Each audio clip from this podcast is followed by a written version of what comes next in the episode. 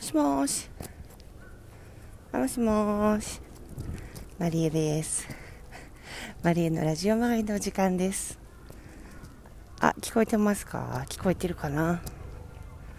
えっ、と、今日はですね、ちょっと普段とテイスト違って、あの、お散歩スタイルでね、あの、お届けしようと思っております。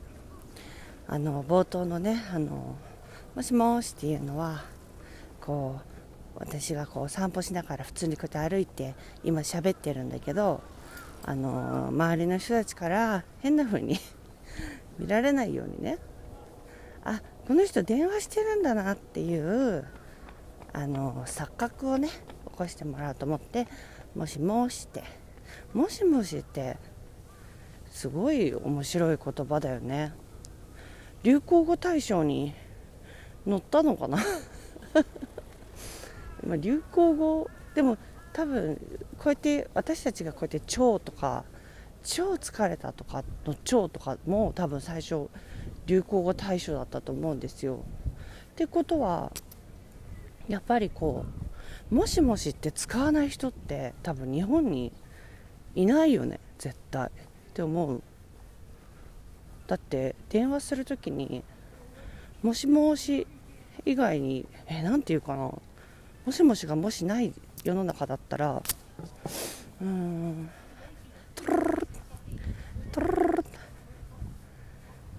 ヤッホー。あでも言うか。ヤッホー。ヤッホーか。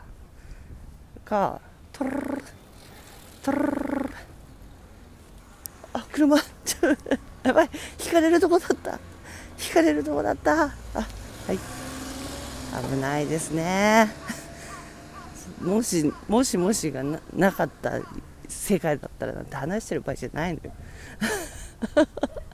軽トラックにひかれるとこだって今。ええねでもそう。あもうかかかか外の世界はノイズーでいいですね。とっても。いやー。あワンちゃん。いやもうめちゃくちゃ春。はいはいはい。吠えられとる。吠えられとるよ。私犬アレルギーでもあるからな。触れないんですよね。猫もアレルギーだし。まあ実家で昔猫は飼ってたんですけど23歳まで来たんだよ。うちの猫すごいよね。そう。ワンちゃんもアレルギー。もともとそうしょあのちっちゃい頃からだから0歳の時に卵アレルギーになってで一回死にかけたじゃないけどだって分かんないじゃないですか。自分が自分の子供が卵アレルギーかどうかって知らないからお母さんも。卵のねそのもうご飯をさ食べられるようになってこうかゆみたいな感じでさこう離乳食をさ作って卵を食べさせたらもうみるみるうちにジンマシンになって大変なことになって病院に連れてったら卵アレルギーだったんだって。でそこから小児喘息になってだからもう完全なるあの何？なんていうの？アレルギーマーチっていうのかな？その卵アレルギーになって喘息になってアトピーになってなんかもうすごいアレルギーマーチって言うんですって。そこを大行進したわけなんですけど私は、まあ、今はねもう卵も食べられるしもう平気で4つぐらい食べちゃいます1日。食べ過ぎ。そう。だからもう、まあ、喘息ももう治ったで考えたら治りましたね。ああやばい。もうすごい4分も経っちゃった。まあちょっとこのお散歩スタイルでねお届けをね今後ちょっと何本かね続けてやっていこうかなと思ってるんでね、いやー本当でも3月になって本当に春めいてきて春ってでもなんかすごい気持ちいいじゃないですか外出ると。あの気温もね暖かくなってやっぱ寒いところから暖かいところに行ってるからそのギャップで余計に愛おとく感じるっていうかっていう感じはあるな。ただでもこのなんか気持ちいい感じが何て言うんだろうなより一層エモくなるというかエモい3月だなって思うところはありますね。風が気持ちいいな。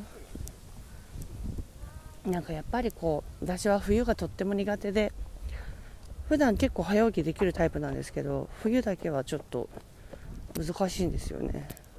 寒くてベッドから起きれなくて平気で2時間ぐらいベッドの中でうだうだしちゃうタイプだから。そうなんか春はやっぱりこう出会いと別れの季節っていうけどまあでも今そのこの本当コロナでまあそれこそ今学生の人たちとか本当に大変だなと思うんですよ。だって入学式とかもさなんかいやあるのかな？なんかなかったりとか。だって修学旅行もなくなっちゃいましたっていう人もいたし。うんなんかね。青春。だってこう出会い出会いがだって本当ないっていうかさ新しいさ。だってなんか大学ずっとリモートでキャンパス行ってないですって人とかいて。それでもう卒業ですって人もねいるだろうし。いやー本当ねコロナが本当に空気読めないんでどうにかしたい今日この頃です。